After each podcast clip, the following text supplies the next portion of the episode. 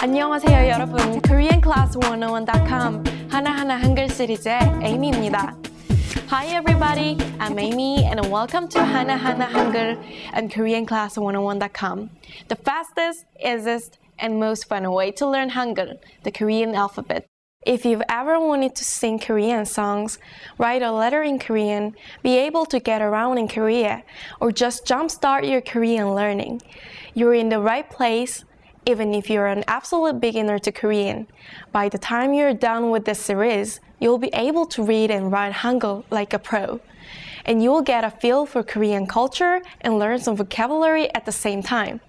We will start by covering the 10 vowels and 14 consonants of written Korean. As you learn these components, you will also get plenty of practice writing and reading them with example words.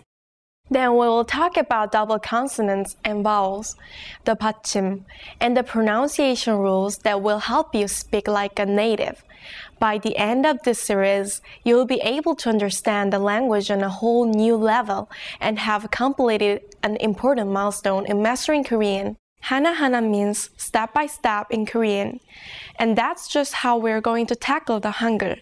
Just watch these videos, review what you've learned using the resources on KoreanClass101.com. And you're on your way to mastering Hangul. We will start with some very good news. Hangul is easy. For one thing, it has much fewer characters than, say, Japanese or Chinese. There are only 24. We use these 24 characters in different combinations to form syllables. Each block of characters equals one syllable. Here's an important rule you need to know about these blocks. Each block needs at least one consonant and one vowel. You will see what we mean when we start to look at some characters. In Hangul, there are 10 vowels and 14 consonants. Today, you will learn two of the vowels and one consonant. Are you ready? Your first vowel is E. 이, 이, This is pretty easy, right? Practice writing this character as you say the pronunciation out loud. As you say this simple sound, it might surprise you to know that you're actually saying a Korean word. This word means teeth, e. So how would you write this word? Like this? Nope. Remember the rule we mentioned earlier?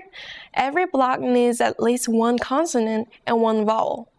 But in this case of E, there is no consonant, so instead we put a placeholder. The circle called an ieung acts as a placeholder for the consonant. So whenever you have a vowel on its own, this placeholder comes before it. Draw the E vowel to the right of the placeholder. So when you want to write the word E or the syllable E in the middle of another word, this is how you would write it.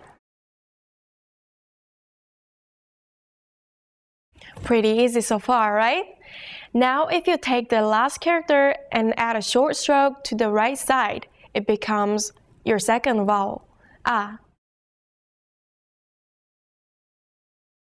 Ah. 아, As you practice the pronunciation, try to associate the sound with the character. Writing it while saying it really helps. Pop quiz!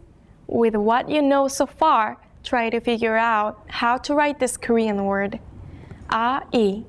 Once more, A-I. This is the character you just learned, followed by the first character you learned today. Remember what we learned about the placeholders? You need to put the placeholder circles next to each vowel sound when they stand on their own.